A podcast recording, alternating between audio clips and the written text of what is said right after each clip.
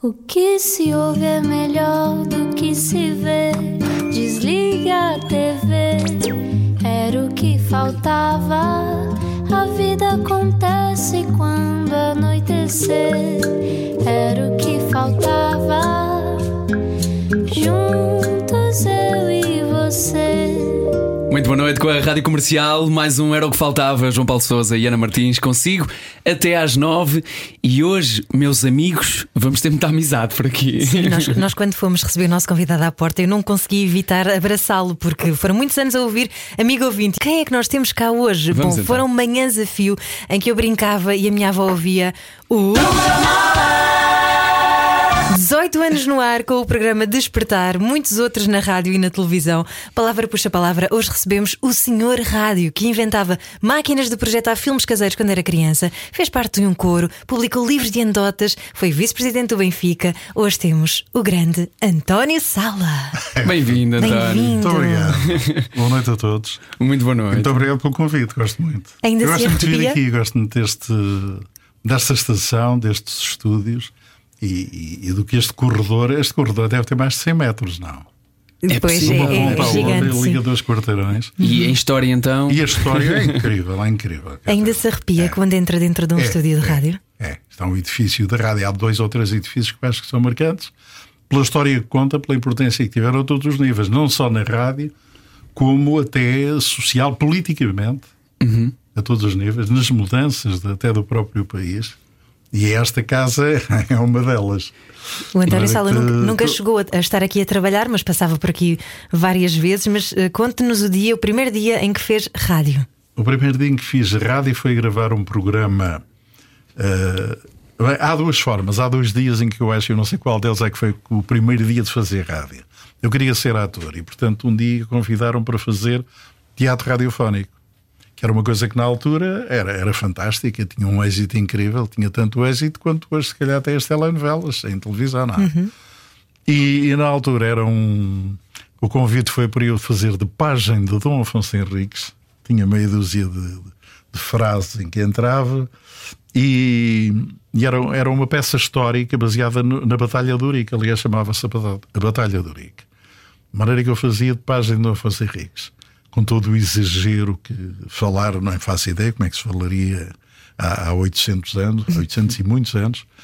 Mas, eh, mas eu pronto, lá ponho o meu ar mais teatral possível, que era perfeitamente ridículo, e, e eu era um péssimo ator. Ainda hoje, se, se quiser ser ator, que é uma coisa que eu gosto de vez em quando é vestir a pele do ator, mas sou muito mau.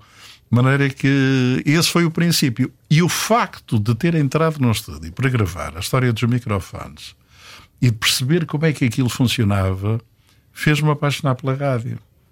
E então, passado uns tempos, há um concurso numa rádio que ainda hoje existe, está agregada à, à RDP, que é a Rádio Ribatejo em Santarém. E a Rádio Ribatejo era uma estação privada, pequenina, era uma das poucas rádios locais que existiam. Portanto, as rádios locais não são, não são uma coisa que tenha surgido só após o 25 de Abril. Já existiam algumas, mas muito poucas e muito controladas, a todos os níveis. Mas eh, a Rádio Ribatejo abriu um concurso para locutores e, hum, eu participei no meio de. Éramos 140 ou 150, já não faço ideia. Pronto, e eu sou um tipo fechado pela sorte, tive a sorte de ficar em primeiro, ganhei aquilo, não sei como, mas é, é manifestamente a sorte. E, e a partir daí começou a paixão por este meio que eu acho que é, que é muito fascinante. De maneira que a história começa aqui.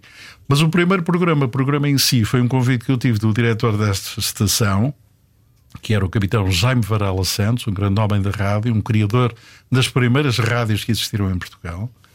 E ele convida-me para fazer um programa da tarde, uma vez por semana, que era às quartas-feiras à tarde. E era às 5 da tarde. Eu, na altura, andava. Eu acho que nunca contei isto. Eu, na altura, sempre gostei muito de cinema.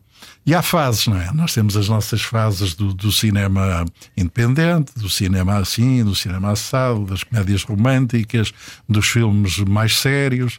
E eu, na altura, andava perfeitamente apaixonado por westerns. Eu tinha des- descoberto Sérgio dois ou Leone. três realizadores e, que- e- e atores que me apaixonaram. De maneira que eu andava com aquilo metido na cabeça. Quando me dizem que eu vou ter um programa às quartas-feiras, de uma hora à tarde e que é às cinco, E eu estava a ver um filme que já não me recordo de filme era, mas que tinha a velha cena do costume, que é a caravana que vai à conquista do Oeste e que uh, depois é assaltada pelos índios, eles formam a defesa em, em, em círculo, não é?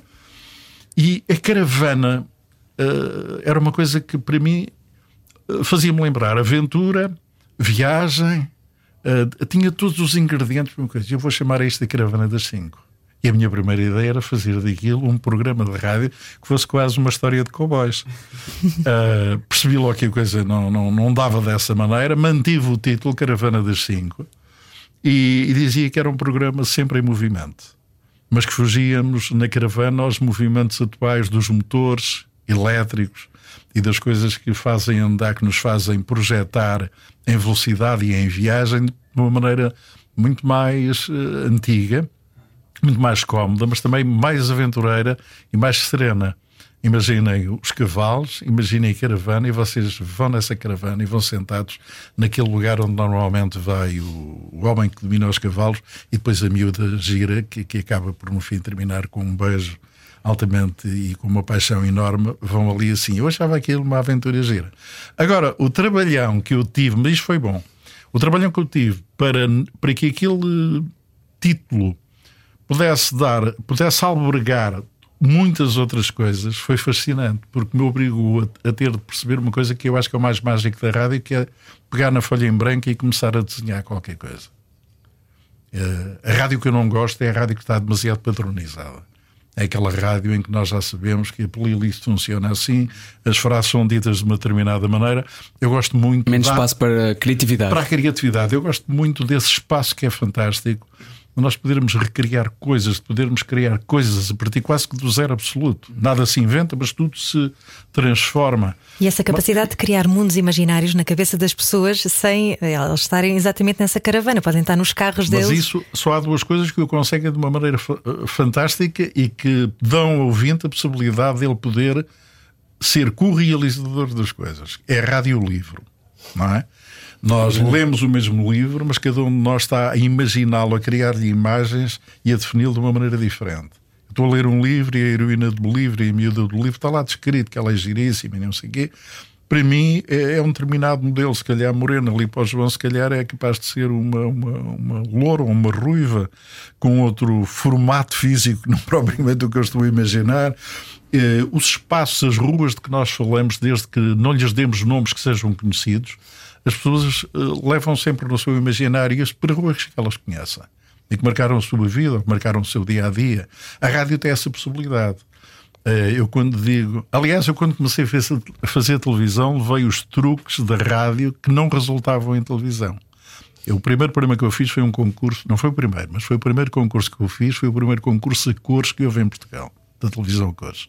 Chamava-se Ou Vai ou Taxa e era apresentado por uma jovem debutante, chamava Ana Zanatti, depois logo a seguir pela Helena Ramos, comigo e com um grande ator, que era o, o Henrique Santana, filho, filho do grande Vasco Santana. E houve uma altura, aquilo era gravado, e eu gravei porque nós tínhamos prémios, e a determinada altura eu digo, disse uma série de elogios a um prémio que era uma aparelhagem, uma alta fidelidade fantástica com que você sempre sonhou, eu não sei que e tal. E para, para, esperava, esperava. Aí passado um bocado o realizador veio ter comigo e disse-me assim: oh, António, posso te pedir um favor? Sim. Epá, na rádio tu podes fazer isso. Quando dizes temos aqui a aparelhagem que você sempre sonhou, cada um dos teus ouvintes está a desenhar na cabeça dele a aparelhagem que ele gosta. Agora, em televisão eu tenho um problema, é que eu tenho de estar a aparelhagem ela é mesmo foleira e pequenita e não sei. Mas faz-me favor, diz, esta aparelhagem de que você vai gostar e onde vai ouvir música que, que e eu disse: Pois é, isto é diferente. É que ele disse: Epá, é aqui em televisão.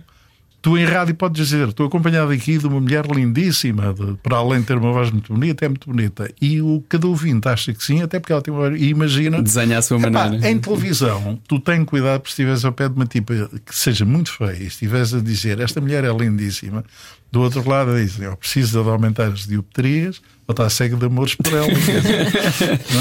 e isto é a diferença gira que eu acho que há entre rádio Uma das muitas, das muitas. Oh, António, curiosamente, e, e eu fiquei com, esta, com isto na cabeça de ter eh, começado por querer ser ator e já percebi eh, que claramente é uma coisa que não que ainda está muito presente naquilo, naquilo que faz e na maneira, na maneira como pensa. E achei muito curioso ter descoberto isso enquanto preparava esta entrevista. Mas na época, o que era Uh, visto como ser ator, o que, o que era o desempenho de um ator, era muito associado a uma grande teatralidade. Era. E o António é precisamente marcado por desconstruir essa teatralidade e todas as barreiras que existiam, principalmente, ou começando pela rádio, não é? Humanizou muito.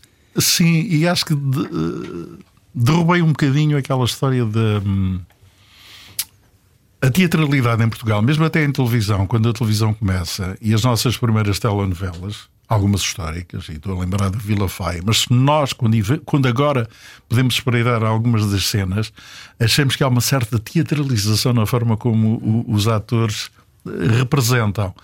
E entretanto, as brasileiras que, que, que chegam e que chegaram antes trouxeram uma escola completamente diferente, que é a escola da naturalidade. O quanto menos se representar, entre aspas, mais natural é, não é? De maneira que hoje em dia eh, acontece muito aquilo que é, nós estamos a ver e achamos que é muito real quando alguém dá uma notícia em teatro a alguém que é uma notícia má e o outro diz: pá, porra, pá. isto é uma reação normal a, reação do teatro e da televisão, da representação mais antiga, era: oh não, mas isto não pode estar a acontecer, que coisa horrível e tal. Isto era de uma teatralidade na vida real. Salvo raríssimas as pessoas não reagem assim. E na rádio havia, havia um, um formato, mas que era um formato, atenção, tem a ver com a época, tem a ver com a escola, tem a ver com tudo. E ainda por cima a linguagem e o estilo de, de comunicar é uma coisa tão viva que vai mudando permanentemente, não é? E, ma- mas o, o ouvinte era tratado com uma respeitabilidade, não estou a dizer que hoje não é tratado, mas eh, um, um locutor a sério, nos anos 30 e nos anos 40, sabem, quando eu começo já nos anos 60, ainda dizia. Olá, senhores ouvintes, bom dia. Ó, caríssimo ouvinte, ó, estimados ouvintes. Isto era uma frase perfeitamente comum. E eu pertenço a uma geração que vem, eu fui dos primeiros a dizer: Olá, amigos, bom dia. Então está tudo bem por aí e tal, por aqui, vamos lá Isso foi uma revolução. eu fui chamado ao meu administrador no fim de um programa dos primeiros despertares que eu fiz e ele disse: oh, António, sente-se aí um bocado, vamos lá conversar. Que é isso? Você de manhã, olá amigos, bom dia. Você sabe quem é que está a ouvir? Eu disse, "Olha, À partida acho que não devem ser inimigos, mas também pode haver alguns. Mas se escolhe a sintonia é uma coisa perfeitamente livre, escolheram estar ali e tal, à partida, uh, conto lá de lá como uma amizade, pelo menos como uma oferta de escuta. Sim, mas você não sabe quem eu está a ouvir. Você está a ser ouvido por quadros superiores, por indivíduos com, com uma formação que, que não, não, não carece sequer dessa proximidade e mais, não gostará. Você está a imaginar um lento universitário, um grande professor, a coisa no género, que liga ao rádio, que vai, ou até com o seu chofer, e, e de repente, olá amigo, bom dia, não sei o quê. Ah, eu disse, pois, olha, mas eu acho que se ele apesar de tudo me sintonizou, eu pelo menos posso tentar essa amizade. Se ele não a aceitar, pronto, ok, está no seu pleno direito, como não gostar. Mas também tem uma alternativa fantástica que é carregar no outro botão ou rodar, porque antigamente ainda havia muitos aparatos a rodar. Mas foi o inverso, porque aproximou ainda mais dos ouvintes. Aliás, um- uma das dos seus livros chama-se Memórias da Vida e da Rádio dos Afetos. A rádio é muito isto, é muito esta proximidade, esta intimidade, este afeto invisível, mas que acaba por ligá-lo aos ouvintes que estão do lado de lá. E a minha pergunta era: eh, notou diferença quando fez tantos anos de rádio e depois a primeira vez que aparece na televisão, as pessoas de certeza que lhe diziam: Ai, não imaginava nada assim. Co- Como é que Não- não- transição? Não, sucedeu bem isso por isto, porque eu já tinha feito em televisão coisas que não tinham a ver com o apresentador nem com o locutor, ligadas à música. A primeira vez que eu apareci em televisão de todas, em 1967, foi para cantar. E portanto, a cantar uma canção que se chamava O Vagabundo, vejam bem, com uma canção com, feita com um colega meu, o Orlando Rosa Limpo, e que por acaso é gira, tem um poema giro, é uma balada, e foi para cantar. E logo a seguir eu sempre tive grupos, pop, pop rock, e mais tarde tenho um grupo no início dos anos, no final dos anos 60, que se chamava Maranata. Era um grupo vocal em que nós começámos a cantar só música espiritual negra e, e blues e, e- e- música de de característica até religiosa das igrejas negras norte-americanas. Cantávamos à capela, fundamentalmente. Depois começamos, porque acharam, mas vocês cantam tão bem, podem fazer outras coisas. E a editora começou a dizer, pá, mas isto não vende, isto tem, é um nicho muito pequenino, mais alargado. Se vocês fizessem uma versão de uma coisa gira, também é vozes, trabalham como vocês quiserem. E eu recordo que houve um festival, uh, logo no início dos anos 70, muito ali no, no início, em que o Festival da Eurovisão é ganho por um grupo israelita chamado Milkandane e com uma canção chamada Aleluia. E na altura eu disse: Ok, opa, isto é esta canção é muito bonita. Vou fazer uma versão portuguesa para isso. E fiz e gravámos a versão. E teve três discos de ouro e mais não sei o quê. E uhum. o grupo, de repente, de ser um grupo que cantava em certos sítios para determinado tipo de público, torna-se um grupo muito popular em que as pessoas começamos a aparecer em televisão e as pessoas aí começam a identificar. Eu era o líder do grupo, muitas das vezes os solos eram feitos por mim uh, e as coisas tornam-se diferentes. E portanto, quando eu apareço em televisão, ah, este era o tipo que. Ah, ele, ele também tem uma banda e, can, e, e canta. Uh, e ainda mas canta claro que hoje muitas em dia? pessoas que sim. ainda que, canta lá em casa? Uh, não canto no chuveiro, mas canto todos os dias, é engraçado. É terapêutico? Porque, porque não, é, porque eu toco piano. E toco uhum. no mínimo uma hora, no mínimo, uma, duas e às vezes mais horas por dia. Uh, o meu sagrado piano. De maneira que é um piano que eu toda a vida sonhei ter. Eu tenho piano já há 34 anos. Mas este era o meu, o meu sonho, ter um, um Steinway.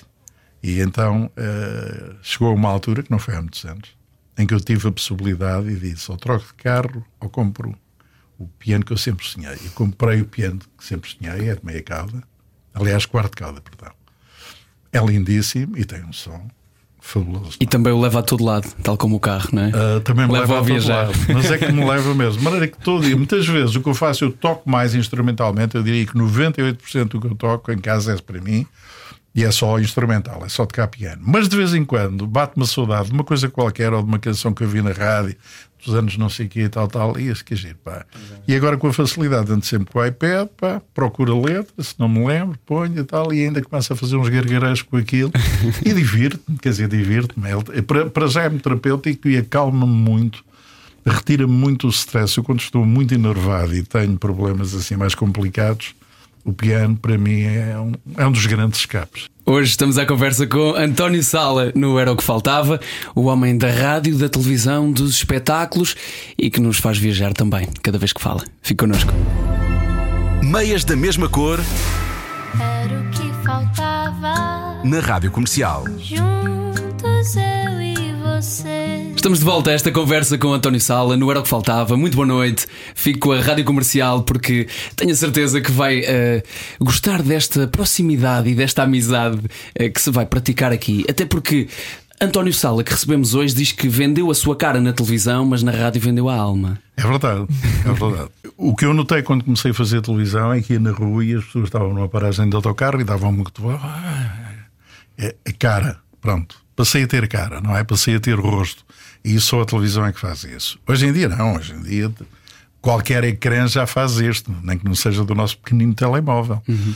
Mas uh, a, a, televisão, salvo raríssimas exceções, salvo programas que são muito comunicativos, muito próximos, em que quem vos apresenta ou quem vos está a fazer pode ser muito genuíno e mostrar muito de si próprio a, televisão, as pessoas muitas vezes estão a olhar para a televisão e estão, não estão a olhar para dentro de nós. Estão a dizer que raio de cabelo, aquele corte que ele agora fez, ou que ela fez. É pá, hoje está vestido de uma maneira que coisa feia, ou muito excêntrica, ou então, é pá, ela hoje está, ela devia vestir sempre assim. Enquanto estão nestas conjunturas todas, se uma pessoa disser, e o que é que ela acabou de dizer nos últimos 30 segundos? Nada, porque eles não ouviram. A, a rádio não tem isso. Claro que também se pode não ouvir rádio. Mas quando as pessoas estão a escutar e ouvir rádio, ouvir esta conversa, manifestamente não quer dizer que estejam a gostar.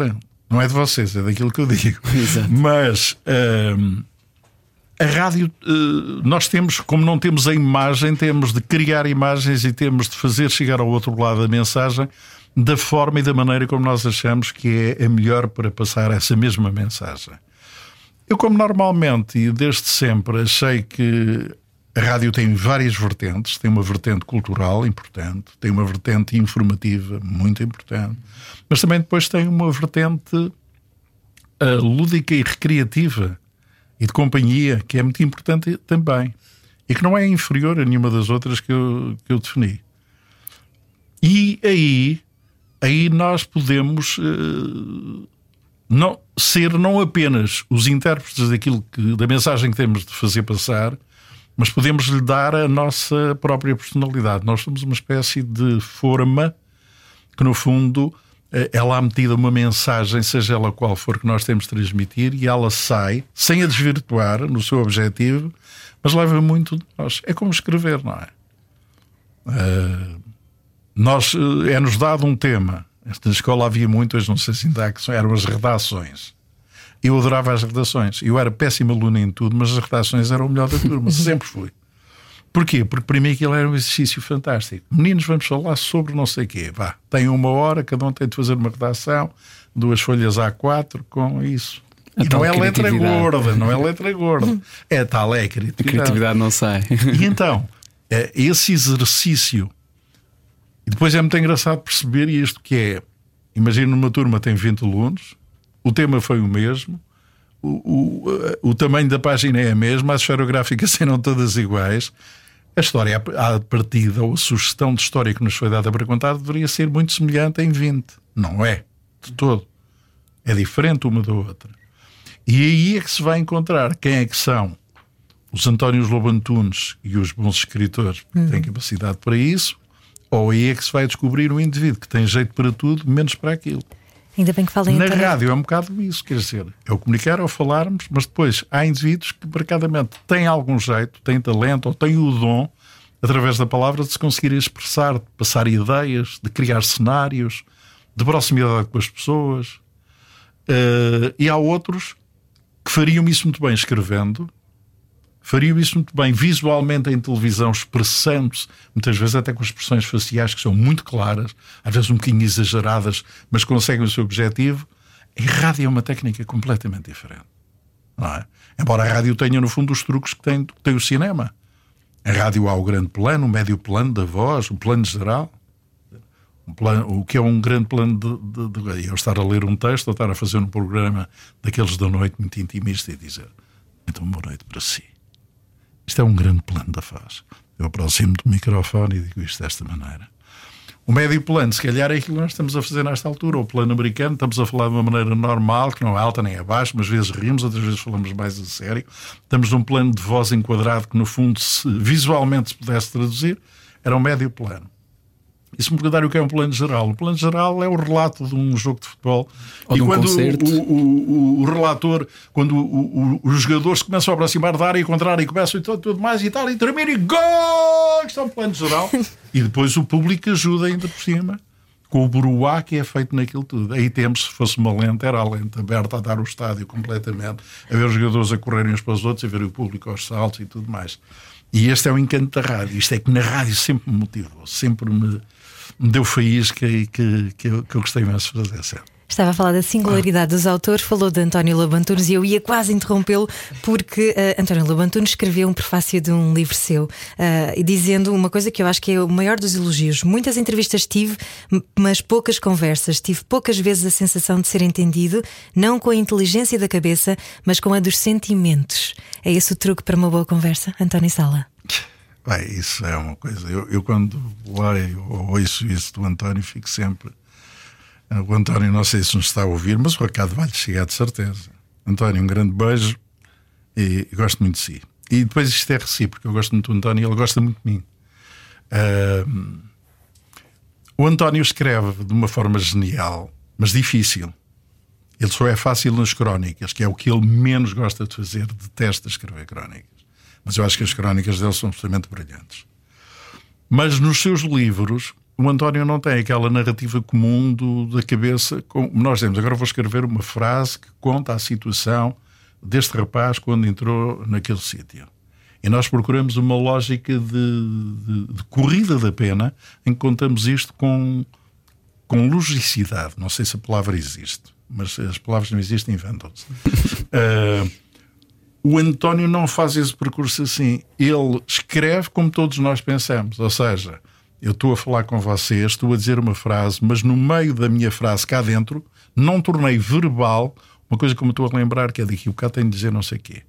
E ele escreve estas coisas assim. Às vezes o que ele escreve no meio de uma frase parece não fazer sentido, mas vai fazer sentido em baixo, porque era uma coisa que lhe estava no pensamento quando ele estava a escrever aquilo. Isto é, genial. É como se fosse texto e subtexto no É um mesmo texto texto. É, é.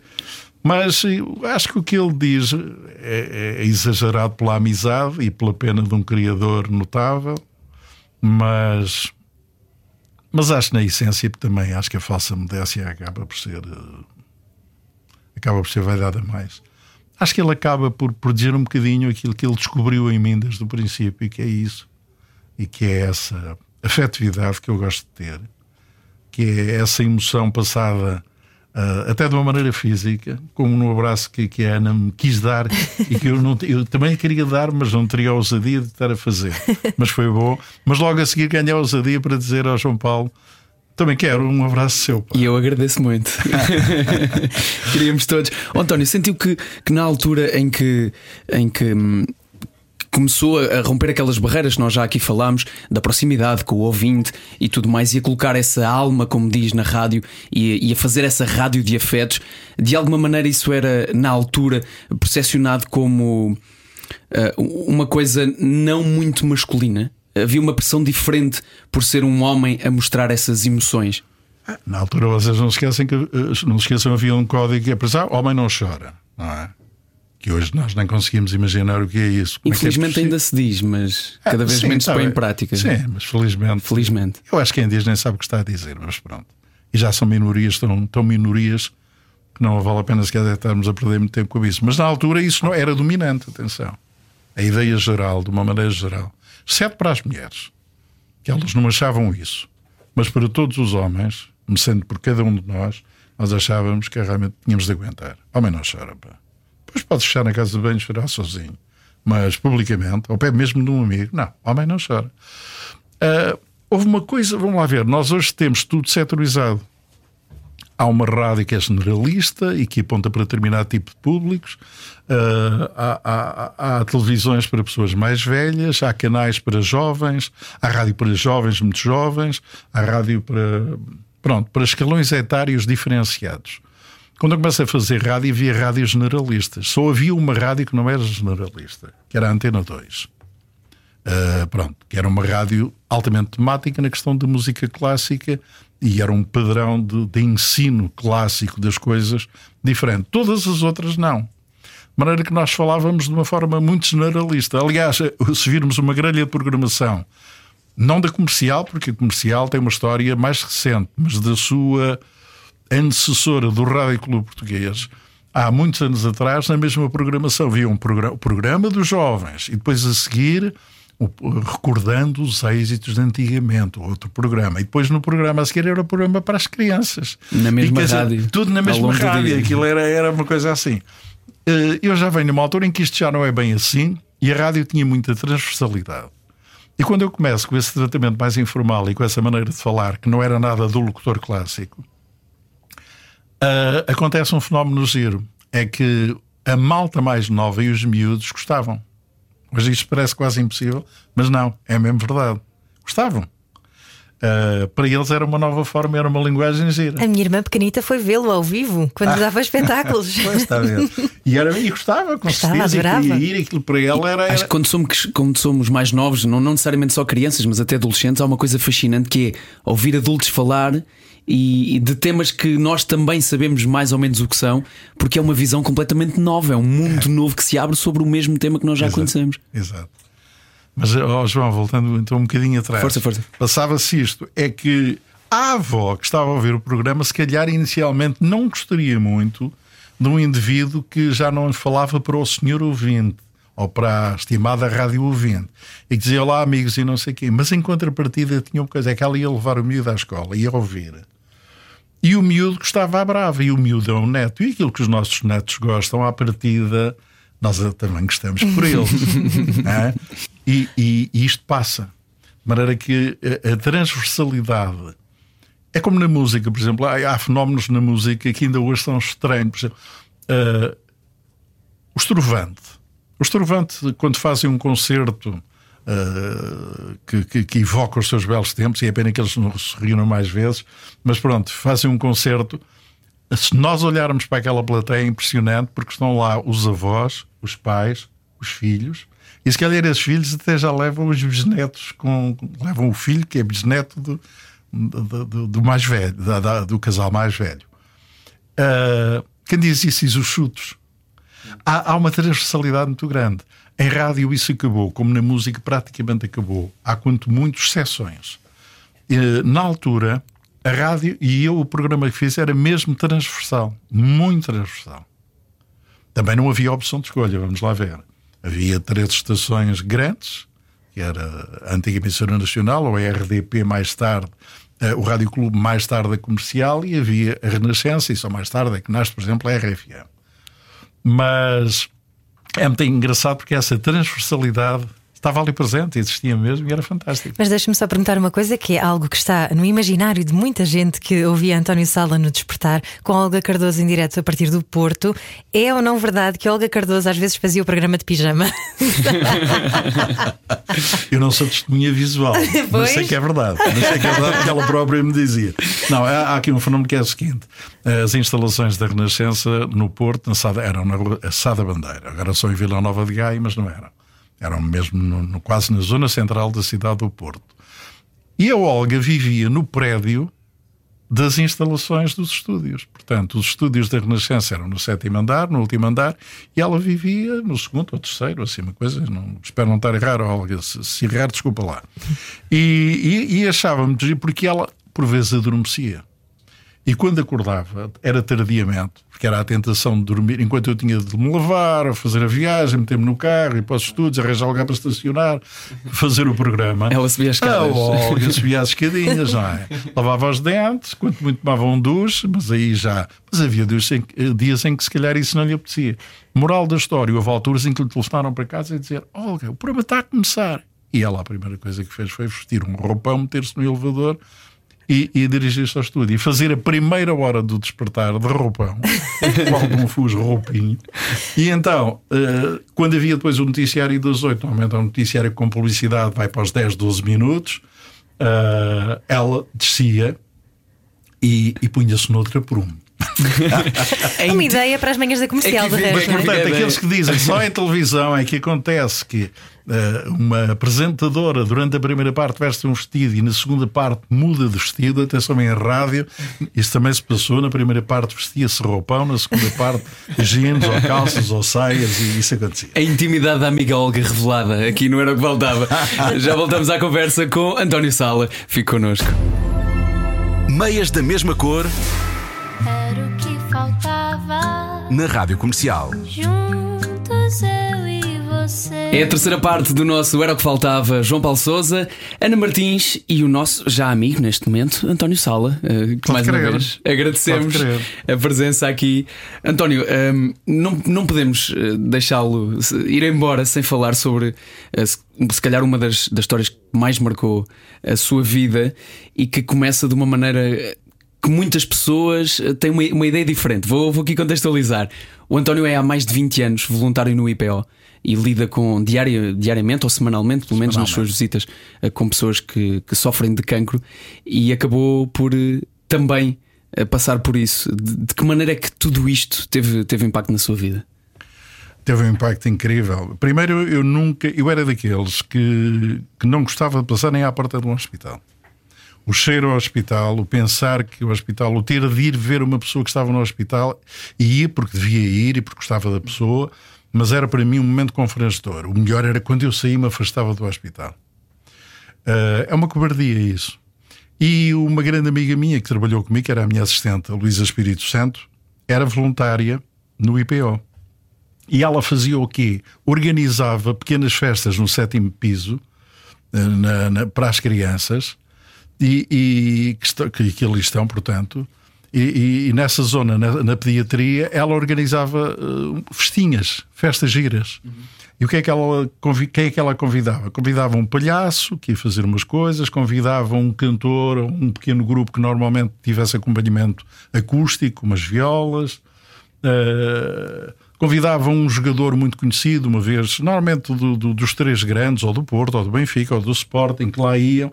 E aquilo era uma alegria muito grande para os meninos e era uma festa muito engraçada, feita no, no salãozinho deles, que é, que é muito interessante. E ela começou a perceber que aquilo era um bocado desregrado só, porque ela levava essas pessoas e depois ela tinha de servir de união àquilo, mas não havia uma apresentação para eles, não havia uma explicar aos meninos, de, de, de, às vezes de pessoas que eles não sabiam quem era, e ela veio-me dizer: António, eu preciso da tua ajuda e preciso que tu lá vás, não é ser o apresentador formal, mas é conviver com os meninos, seres o anfitrião daquilo e dizer vocês quem é que gosta de futebol? Tal. E eles põem, os põem a mão no ar, gostam, coisa Vocês são de qual? Do, do, Benfica, do Porto, do Sporting, do Braga, do, do, do Estrela da Amadora. E os miúdos, logo aí começavam e o ambiente tornava-se logo diferente. E depois, já tenho uma surpresa bestial. Vocês sabem, como é que se chama? Qual é aquele posto do indivíduo que está pé da baliza, que, que não pode deixar entrar gols, e os miúdos, é guarda-redes, guarda-redes e tal. E se eu trouxesse aqui um guarda-redes? Até quem? É pá, o Ricardo, por exemplo, que era guarda-redes do Sporting uhum. e que naquele, naquele Mundial Europeu fantástico, em que no final eliminamos a Inglaterra, em que ele tira Sem as luvas, e vai marcar ele o último penalti. Coisa. Bem, e vocês imaginam que isto é para aquela miudagem, quer dizer. E depois o, o fantástico mas ela precisava disso e que eu apresentasse a banda ou o cantor ou o palhaço e que pudesse ajudar nas coisas. E eu andei à vontade um ano a fugir a isto. Dizia, pá, desculpa, não tenho coragem, já não consigo ver e estar num sítio onde estão as crianças com agulhas espetadas, sem cabelo, pá, com aquela cor, pá, aqui. Eh, isto era uma cobardia muito grande da minha parte. Mas fui muito com muita dificuldade e foi muito difícil. E custou muito fazer aquilo. Mas fiz o melhor que pude e que soube e consegui-me ultrapassar. E quando cheguei ao fim e saí, fui para o carro e desatei a chorar. E pensei, que raio, pá. Agora vou chegar a casa e tenho lá um miúdo que é saudável, que tem o cabelo todo, que pode fazer o corte à medida dele e tal. E eu venho de um sítio onde isso me acontece. Que cobardia do Catarino. Eu gostei daquilo que fiz. E, e disse-lhe para ela: Podes contar comigo que eu venho sempre. E a partir daí, sempre, sempre, sempre, e durante já lá vão agora, vai perto dos 24 anos, eu sou voluntário semanal. Nesta altura do Covid, não podemos. Claro. Uh, porque as regras estão mudadas e os serviços que eu presto. Trabalhei com as crianças muitos anos. Uh, nos últimos tempos tenho passado para, por outro tipo de, de, de serviços. O que eu, nesta altura, até ao Covid, o que prestei era o serviço de apoio às refeições, que é, é dar a comida na boca a certas pessoas. E, portanto, faço isso com, com muita humildade. Não estou aqui, não gosto muito de falar nisto, porque dá a ideia que estou a propagandear a bondade, e não é. Mas estou a fazê-lo porque acho que tenho a responsabilidade e porque sou uma voz, posso ter convites como a voz, para dizer às pessoas: se têm horas livres, é só ver um bocadinho menos de Netflix, pelo menos uma, uma, uma, ou da HBO e fazer uma coisa uma vez por semana durante uns X horas da sua vida. Vá lá, ajuda. Uh, tire um, um, curso de preparação, porque é necessário formação para ser uh, voluntário, porque temos de saber lidar com aquelas pessoas. Eu, ultimamente, lido com pessoas que estão muitas vezes já em situação muito difícil, mas de, de idades mais avançadas.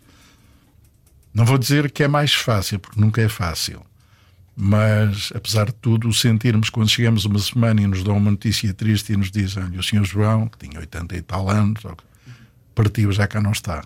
Ainda esteve com ele a semana passada. E isto é uma tristeza grande, mas não quero comparar quando eu estava nas crianças e chegava e as enfermeiras me chamavam e diziam: António Sala, não vá ao quarto, não sei o quê, porque já não é um menino com que você esteve a jogar ou a brincar na semana passada. E eu disse, mas esteve algo? Não e isto era uma coisa que, confrangedora. Porque muitas vezes o trabalho de um voluntário é, sempre, é sermos invisíveis. E às vezes é entrar num quarto onde está uma avó com um neto pequenino. E o neto, pela sua fragilidade, pelas suas necessidades, não quer que a avó saia da pé dele. Não quer, não deixa. E a avó tem de estar ali todos os dias. Dorme lá com ele, toma as refeições lá com ele, está, quanto muito, vai à casa de banho tem, tem, tem de ser. E muitas vezes o meu trabalho era, quando já ganhava alguma confiança com os miúdos, era chegar e dizer: pá, oh menino, vamos fazer uma coisa. A tua avó precisa de tomar um café. Ah, não, não quer que ela saia. Vamos fazer uma coisa. Queres jogar alguma coisa? Queres brincar um bocadinho com qualquer coisa? Não sei o quê. Eu brinco contigo, mas para isso está 5 minutos. Só 5 minutos e a tua avó vai tomar um café. Ah, avó, mas não demoras. Não, não demora. E eu ficava com ele.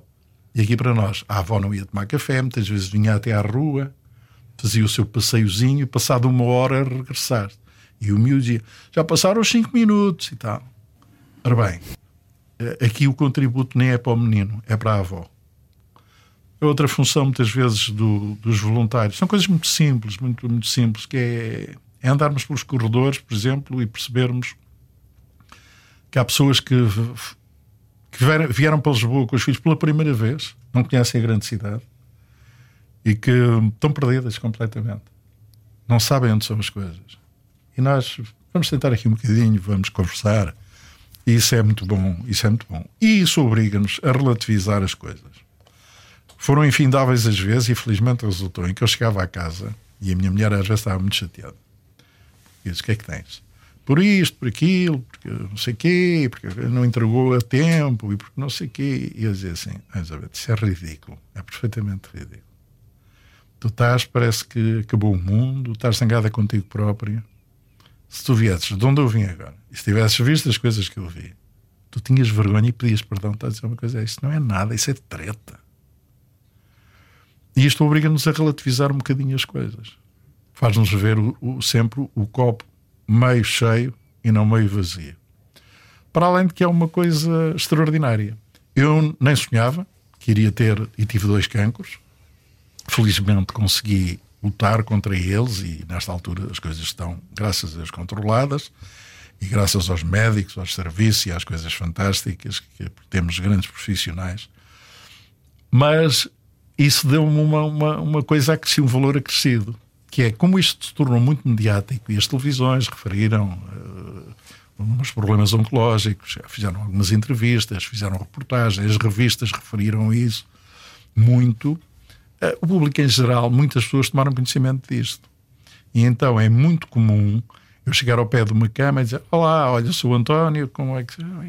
Ah, o senhor falando, ah, não é? É diga uma coisa, eu vou ser operado. Já tem acontecido. Ou rim, tenho um tumor no rim, que eu também tive.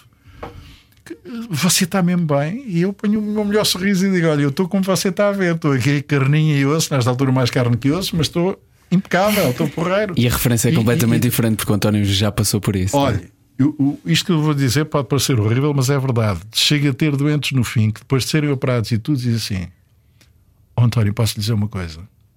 Foi mais encorajador para mim vê-lo e você estar-me a passar o testemunho eu saber que você foi operado aquilo que eu ia ser operado e que estava bem, do que a conversa muitas vezes dos médicos a dizer não, isto não custa nada, vai ficar bem, não sei o que, não sei o que mais. Porque é a experiência própria. Exatamente. E eu recordo-me disso, o primeiro problema que tive foi um problema de audição, em que tive um tumor no ouvido interno, em que eu percebi, andava assustadíssimo, e quando ia ser operado, conheci, porque é um tumor raro, o neuronoma do acústico é uma coisa muito pouco comum. E conheci uma pessoa, um senhor, que tinha sido operado há 5 anos ao neuronoma do. E eu disse-lhe: Conte como é que é. Ele disse: Olha, é assim, é assado, é não sei o quê, está a ver como é que eu estou. Estou a conversar consigo, tudo bem. Eu disse: Está bem, ok. Isso é o lado bom, é assim. E o lado mau? O lado mau fica sem audição deste lado e tenho algum desequilíbrio. É pá, mas posso dizer uma coisa: então, todos os dias há centenas de milhares, se não milhões de pessoas a procurar equilíbrio através dos, desequilíbrio através de copos.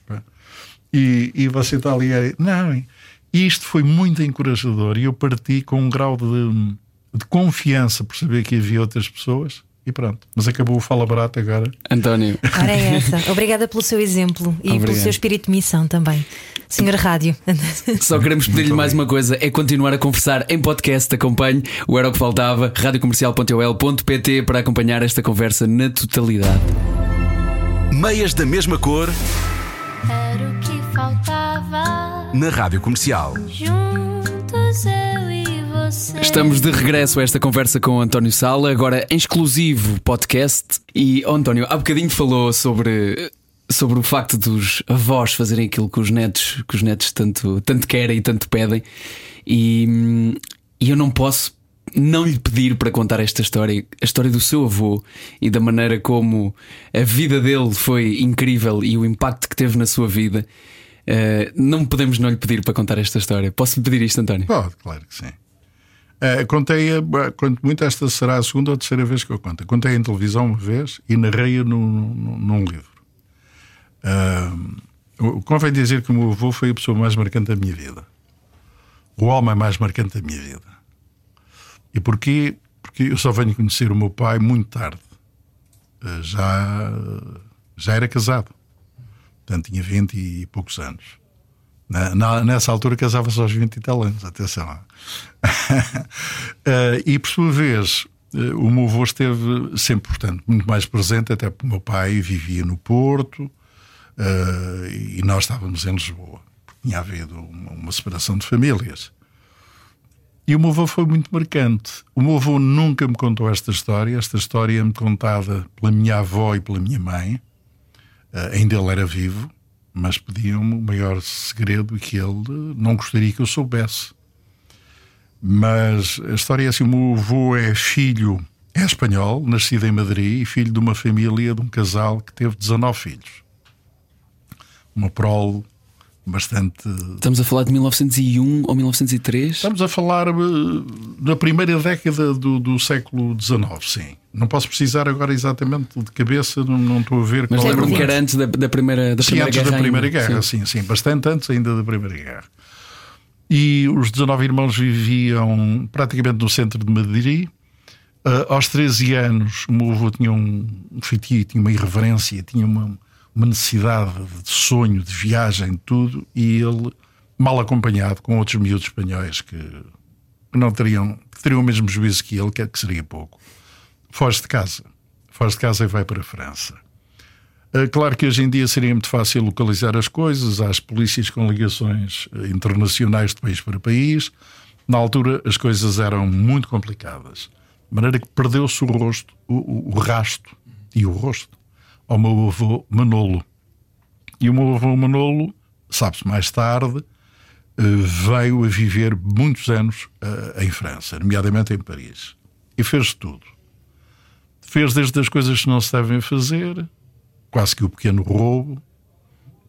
Ele, a minha avó dizia-me que ele dizia que, acima de tudo, era para comer. E eu acredito, porque pelo homem que mais tarde conheci. E o meu avô há um dia em que está eh, a tentar fazer qualquer coisa menos correta uh, num, numa entrada de hotel que tinha restaurante e é agarrado pelo, pelo chefe de mesa que o leva para dentro e que lhe diz: Vou chamar a polícia. Ele diz: Ah, não chame, por favor. E ele diz: O que é que andas aí? O que é que ias fazer? Bem, o resumo da, da, conversa é que aquele homem que é uma benção. Eu acredito que os anjos não, são, não andam aí das linhas brancas, são personificados muitas vezes em mulheres, em homens, até em crianças, com determinadas coisas que nós próprios não percebemos porque é que as fizemos ou porque é que eles o fizeram. E é-lhe oferecido a possibilidade de ele poder comer, de ele poder ter refeições quentes, certinhas, mas ele tinha de trabalhar.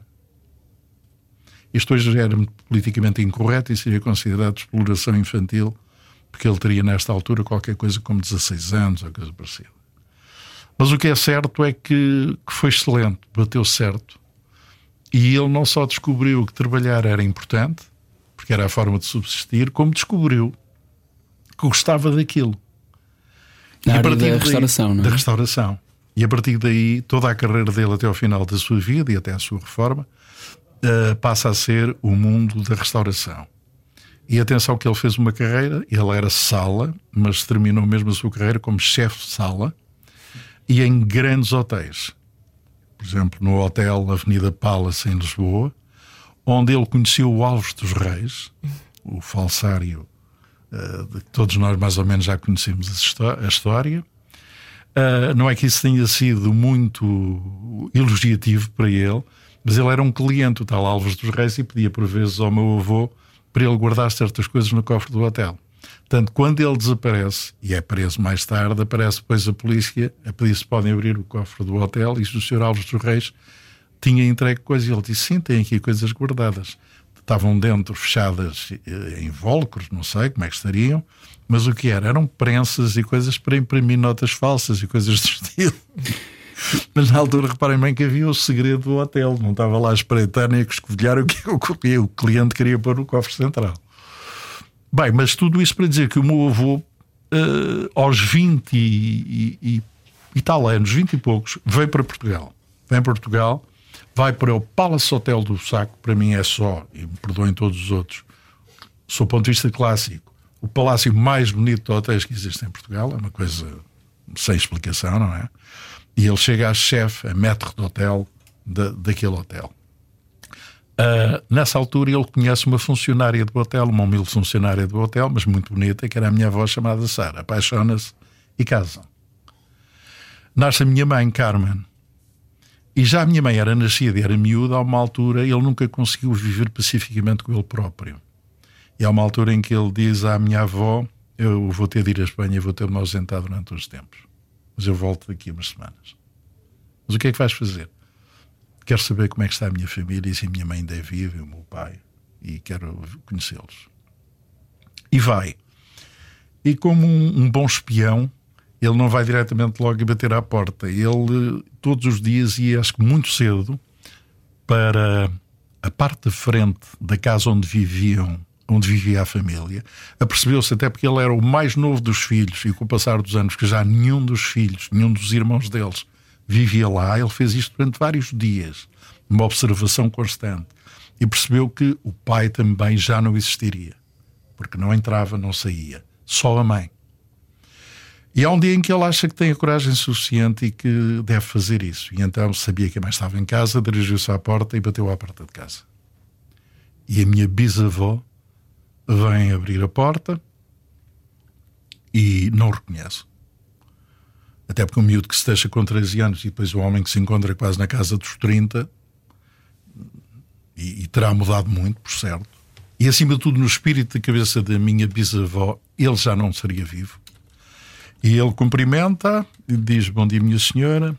Eh, a senhora tem um filho chamado Manolo. E ela, com ar triste e natural, ter-lhe dito: Não, já não tenho, o meu Manolo morreu. E ele diz-lhe: Não morreu. Eu tenho um recado, Manolo, para si. Ela fica estupefacta, fica com ar, acho que muito atónito, não é? E, e convidam a entrar. E quando entram, o meu avô, acho que contava isto à minha avó e ficava sempre arrepiado e com lágrimas nos olhos. Ele diz: eh, Quando entrei, os no... cruzar, encostámos-nos houve um, um, um tocar do, das roupas do, e diz ele, deve ser feito em um clarão que ela olhou para ele e reconheceu e disse Manolo e caiu instantaneamente. Ela esteve ainda muitos dias, esteve perto de duas semanas uh, em coma e nunca mais acordou daí e faleceu. Uh, isto é uma, é uma história muito triste o meu avô viveu sempre com este pesadelo, sem nunca me ter contado, nem praticamente a ninguém que não fosse à, à sua mulher, a minha avó. E ele achava sempre, e hoje entendo certas coisas dele, ele achava sempre que ele era o responsável pela morte da mãe. Ele achava que, no fundo, tinha sido ele o contributo maior para a mãe morrer. E percebo uma coisa nele que ele, ele, era, ele tinha uma paixão por mim incrível. Tudo que eu fazia, podia fazer era meigo, nunca me bateu. Uh, era uma pessoa extraordinária. Só havia uma altura em que eu descobria o, o, a fera que havia dentro dele, que era se eu com a minha mãe era mal criado, era injusto ou tinha uma zanga daquelas que não devia nem podia ter. Nem como filho, nem, nem sob ponto de vista de justiça, não podia. E então aí saltava-lhe tudo e ele olhava para mim com um ar que regalava os olhos e dizia: com a, com a tua mãe, não menino. Ele nunca falou um português, falou sempre o portunhol uhum. até ao fim da sua vida. E, e aí era ameaçador. ou seja, havia uma coisa para ele sagrada: uh, era a mãe. E ele então refletia em mim, se calhar, todo, toda a sua frustração e todo, toda a sua angústia e ele não permitia que eu levantasse sequer um bocadinho a voz com a minha mãe, ou que, ou que fosse um filho mal educado, ou, ou qualquer tipo de coisa, e ele era feroz. No sentido de não deixar que acontecesse consigo aquilo A que leitura, aconteceu com a ele. leitura que eu faço é exatamente essa, João. Ou seja, ele não queria que jamais, jamais, o neto pudesse ter um tipo de comportamento ou de qualquer coisa que levasse a uma situação como a que ele viveu e, e como ele criou com a sua família e com, e com a sua mãe e com os seus irmãos. Foi essa a Muitos dos lição? irmãos a- a- aceitaram mais tarde, porque o tempo acaba por amenizar as coisas. Acabaram por aceitar o Manolo, mas eh, metade dos irmãos eh, nunca mais o quiseram ver e nunca quiseram falar. Mas ele teve uma vida, no, no fundo, um bocadinho atormentada por isto e marcada por isto. Mas ensinou-me várias lições e ensinou-me a lição da união da família. Acima de tudo, eu acho que ele nunca me disse, mas gostaria de me dizer: nunca faças o que eu fiz, a nenhum nível. E, e passou-me esse, esse sentido de família de uma maneira que eu acho que ainda hoje se manifesta em mim, em tudo. E se calhar também a empatia, essa capacidade de perceber que está ali uma pessoa atormentada por traumas que não estão à, à vista de ninguém, não é? É isso que também procura quando conversa com alguém, tentar perceber o lado de lá. Procuro sempre, porque o homem e a mulher são eles e as, e as circunstâncias, não é? E nós, quando olhamos para a pessoa, estou a ver a sua cara, estou a ver a sua bonita figura, estou a olhar aqui para o João, para o seu ar, que é bem conhecido, aliás, televisivamente. E eu fisicamente estou a ver, vejo quando vocês sorriem, quando vocês põem um ar mais sério, como vestem, eu sei, os vossos hábitos, mais ou menos, de apresentação social.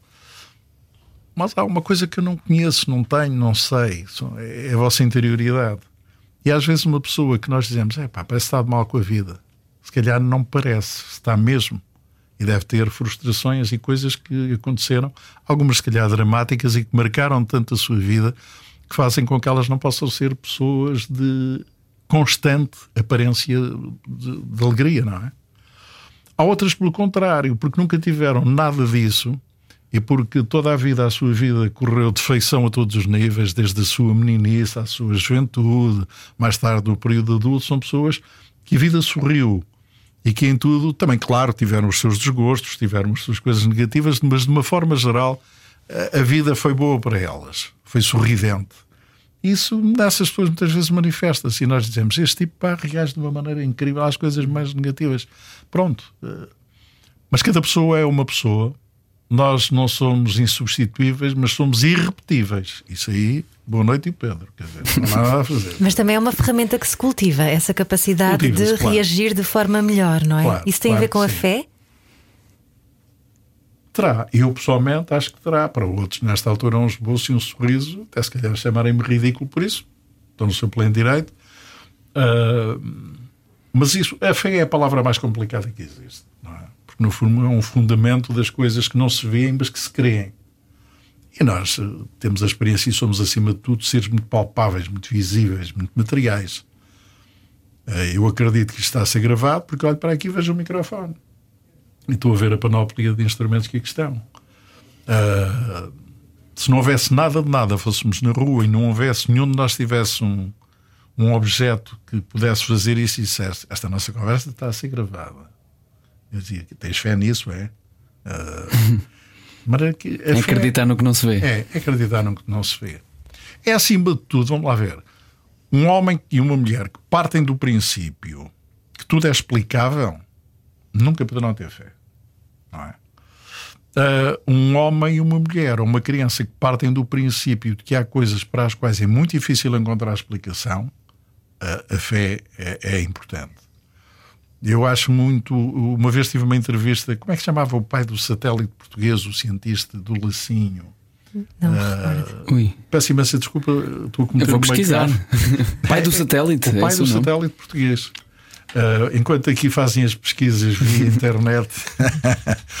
ah, Uma inovação dos seus tempos também, não é? Se não se lembrasse, paciência, tinha que passar à frente. tinha de passar à frente. Hoje em dia não. Hoje Pode ser dia- Fernando Carvalho. Não, não é o Fernando Fernando Carvalho. Carvalho Rodrigues. Ah, o Carvalho Rodrigues, sim, sim, sim, sim. É o professor Carvalho Rodrigues, sim. Claro que sim. E eu, numa entrevista que lhe fiz, fiz perguntei-lhe e disse: Epá, você tem a, a profissão mais fantástica do mundo, pá, que é abrir uma janela do desconhecido explicar e tornar uma coisa que durante, se calhar, milénios, durante séculos, durante anos, não se conseguia explicar, nem se percebia o porquê, vocês têm essa capacidade de nos dizer: não, descobrimos, abrimos a janela, é isto. Isso é uma coisa fantástica. Dizer, olha, é e não é. Porquê? Porque cada vez que abrimos uma janela do conhecimento, entramos para uma divisão que tem mais 50 janelas e não sei quantas portas. E agora ficámos a conhecer parcialmente a divisão seguinte, mas agora atenção, há que abrir as outras. E eu, mas essas dão lugar à explicação. Não, abrem de certeza para mais divisões, com mais janelas e mais portas. Isto tem a ver com o infinito. Nós, quando estamos a ver agora e coisas sobre estes passeios espaciais e que nos dizem que fomos a determinados quilómetros de altitude e que passamos a nossa zona atmosférica, estamos no espaço.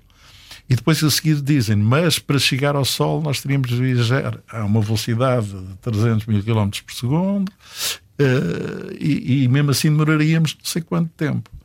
E este é um solzinho dos bilhões ou infinidade de sóis que existem, com sistemas solares, com tudo. Ora bem, isto é de uma dimensão e é de uma incompreensão para nós tão grande quanto se calhar a formiga olhar para, para nós de lá de baixo e olhar para, para os prédios e olhar para as coisas. Uh, e essa nossa dimensão, porque nós temos uma dimensão, e o mal é que o homem confessa, se calhar, que a sua dimensão é a dimensão, é a principal dos seres vivos e pensantes neste sistema solar e, concretamente, neste planeta. Em relação a tudo o resto, nós temos uma santa ignorância que é total e absoluta, não é? Total e absoluta. Mas, de alguma maneira, comunicar e chegar aos outros é tornar-nos infinitos um bocadinho. É. É, acima de tudo, tentarmos perceber os outros e as razões dos outros, não é? Há uma coisa, eu gosto muito de viver num Estado de Direito felizmente. Graças a Deus e, e democrático. Porque, por exemplo, nós temos um tipo de lei em que a presunção da inocência é uma coisa que existe. E isso é fantástico. Nem que muitas vezes depois não seja cumprida, nem, nem, nem seja tratada das maneiras mais corretas, mas a presunção de inocência é uma coisa fantástica.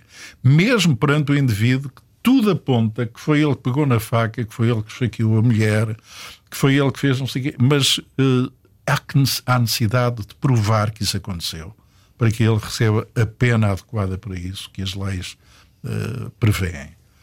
Uh, e nós, em relação, passando isto como metáfora para, para a questão do. Nós queremos provar coisas para as quais não temos ainda capacidade para as poder provar. Que é o caso da distância, que é o caso do espaço infinito, que é o que é para depois da morte, o que é que existe. Tem medo da morte, António Sala? Pensa nisso? Já tive mais. Hoje em dia penso mais nela com frequência, de vez em quando, especialmente quando vejo a partirem amigos meus e, e pessoas que, que, estão no meu escalão etário e até mais novos. Mas uh, não há uma coisa nesta altura que me aterrorize. Mas é uma coisa que me entristece no sentido em que eu gosto muito de viver e vou deixar de viver desta forma, pelo menos. Não é? E vou perder oportunidade de fazer as coisas terrestres, terrenas de que eu gosto e vou perder aquilo que eu mais amo, que é a minha família, que são os meus amigos. E isso criou, eu penso, uma certa angústia. O que eu tenho de saudades na vida, o que eu tenho mais saudades era quando era jovem, o imortal que eu era. Essa inconsciência de uma certa quase imortalidade, em que nós vamos ao funeral porque temos de ir, eh, que é de alguém que era amigo do pai ou dos avós e estamos lá e percebemos que uma pessoa morreu, que é triste, que não sei o quê, mas mesmo quando está a ser feita a cerimónia e, e, o corpo está a baixar à terra ou está a ser cremado, nós estamos a pensar, epá, daqui a uma hora eu tinha combinado encontrar-me com não sei quem. É, projetamos ainda a vida para a frente. A partir de uma certa idade, quando nós estamos ali, uh, e às vezes nos lembramos, eu esta noite tenho, será que tenho ainda? É bom que tenho. Pronto. E o que é que lhe dá sentido, sentido à vida para continuar essa a Essa... própria vida, porque eu acho que a vida é uma coisa fantástica, uma coisa maravilhosa, não é? Com regras próprias, com leis que eu não consigo explicar, a própria natureza, o planeta espreguiça e quando espreguiça faz fissuras, faz rachas, deixa sair a lava, e isto agora é uma conversa muito oportuna, nesta altura. Uh, deixa a, a, sua, a sua toxici, toxicidade, é assim que se diz? Uhum, toxicidade sair cá para fora. Mas quando o planeta se agita e quando se preguiça, nós assustamos muito e percebemos a nossa, as nossas limitações. O contrário daquilo que falou há bocado, quando nos sentimos imortais, Exato, nessas alturas aí, aí sabemos a que A primeira não vez que eu tive medo, medo, medo mesmo a sério, foi no, no final dos anos 60, no, no, no, no tremor de terra imenso que houve, que foi o pior de todos depois de 1755 em Lisboa, que, que foi muito violento. Eu vivia no terceiro andar e estava com uma gripe na altura que tinha uma destas gripes, não era asiática, não era não sei que, era uma outra qualquer. E eu recordo-me que acordei e disse: Eu devo estar, eu estava cheio de febre, e devo estar muito mal, pá, porque eu sinto tudo a abanar, parece com esse barulho. Mas depois comecei a reparar: eu tinha umas coleções de automóveis, de corrigitóis pequenininhos, muito engraçados, em cima do armário, e aquilo plam, plam, estava tudo a cair. E ouço a minha mãe dizer do outro lado: É um tremor de terra. E eu recordo-me que me levantei com muita dificuldade e cambaleguei de um lado para o outro, não era porque, por causa da febre nem por causa da doença, é porque aquilo estava tudo a, a, a tremer e, e, era perfeitamente assustador. E eu achei, se isto continua mais uns segundos, e senti pânico, senti dor, e isto, o prédio cá era um prédio velho. E eu vou morrer aqui. E foi a primeira vez que eu senti que a morte podia estar a, a uns segundos, a um passo, uns minutos, sei lá. Foi a primeira vez. Depois disso, claro, já toda, todos nós já apanhámos sustos. Ou no carro, de uma forma em que nós dizemos. E depois ficamos com as pernas a tremer e dissemos: escapámos para um 3. Penso que infelizmente já sucedeu a quase toda a gente. Ou em determinadas situações, outros é no dia a dia, até cumprirem o seu trabalho, têm de se deslocar de avião e apanharam sustos, e todos nós sabemos que eles caem, como nos automóveis batem, como há falência de tanta e tanta coisa que provoca pode provocar a morte. Mas é que nesse sentido, a morte é uma coisa que. E quando nós pensamos nisso e quando sentimos isso, eu acho que é muito interessante porque amenizamos um bocadinho e passamos a, desvalorizamos outras coisas e passamos a ser mais carinhosos, se calhar, com as pessoas que, que com que. Eu lembro-me que a seguir a esse tremor de terra em que eu tive tanto medo, três dias depois eu já tinha a gripe curada, já estava bem.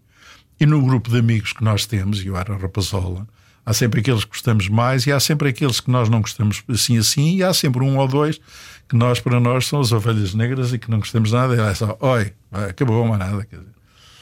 E eu lembro-me que a primeira vez que nos reuníamos depois de Tremor Terra, eu abracei esse um ou dois de que eu não gostava tanto com a mesma intensidade e quase com a mesma ternura com que abracei os outros e percebi que eles afinal também eram importantes. Era o contrapeso da balança de, das nossas vidas e da nossa sociedade. A lição é, e aquilo que nós damos valor, é, não é? Depois, é, de, depois de um susto. Eu sinto que esta conversa é como uma daquelas janelas que falámos há bocadinho, que vai dar um sítio infinito e parece que não acaba. E ainda bem. Obrigado, vocês, António. Obrigado, eu. E, e, vocês esqueceram-se de convidar um Fala Barato. Mas, são sempre riscos. Não fosse essa a sua profissão, não é? Gostei muito. Gostei o senhor muito. Rádio tem que falar muito. muito obrigado. Muito obrigado, eu. Gostei muito. Gostei muito, muito, muito. E gostei muito de, de estar com vocês. Era o que faltava com João e Ana. Era o que faltava na Rádio Comercial. Juntos eu e você.